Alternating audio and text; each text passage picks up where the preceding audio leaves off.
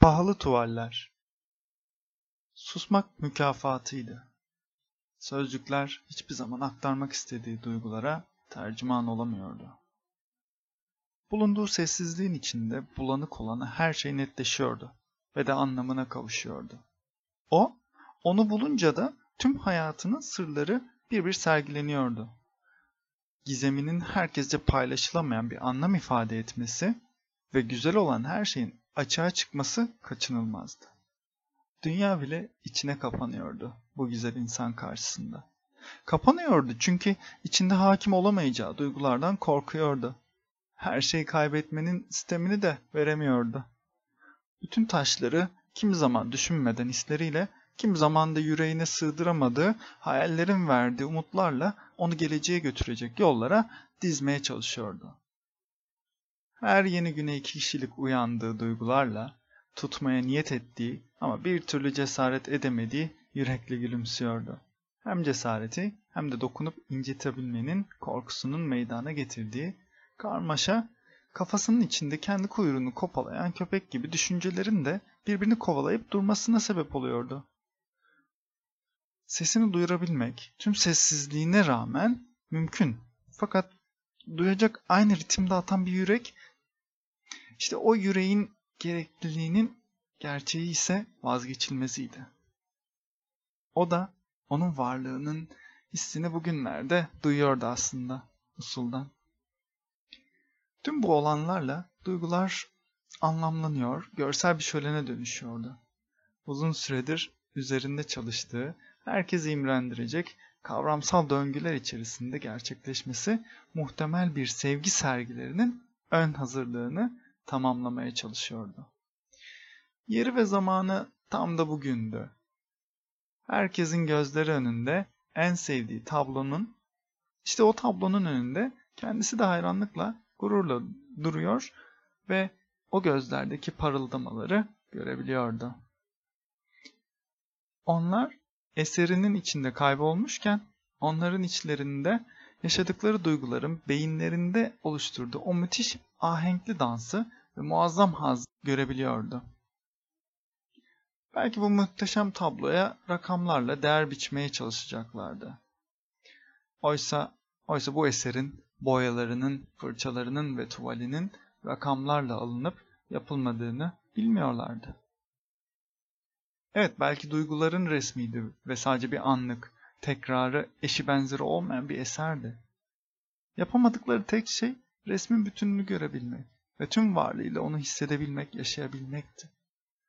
İşte o zaman gözleri boyayan resim kalkıp varoluş hikayesini bütün çıplaklığı ve saflığıyla görebileceklerdi. Verilmesi gereken değeri de aslında bu şekilde ödemiş ve esere sahip olmuş olacaklardı.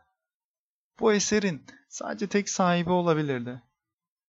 Hayır hayır, kastedilen tabii ki de her şeyin asıl sahibi olan yaratıcı değil de bu dünyadaki geçici ve var olmasında sebep olan o şahıs.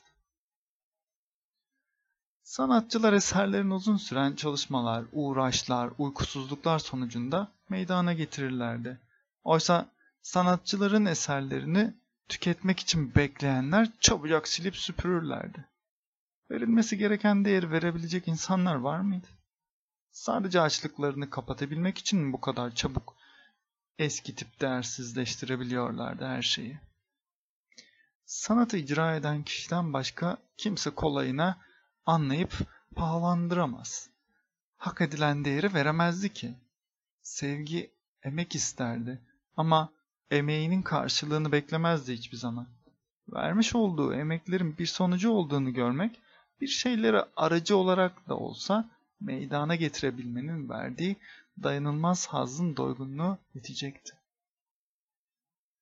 Yapılan iyilikler gibi üretilmiş olanın getirdiği manevi bir huzura tıpkı tıpkı melek olmaya yaklaşmanın hissine varmak gibiydi. Bundan dolayı ki insanlar bir takım işleri yaparken kendileri için yapıyordu. Farkında olsak ya da olmasak da bu bizim gerçeğimizdi. Hepimizin içindeki o bencillik.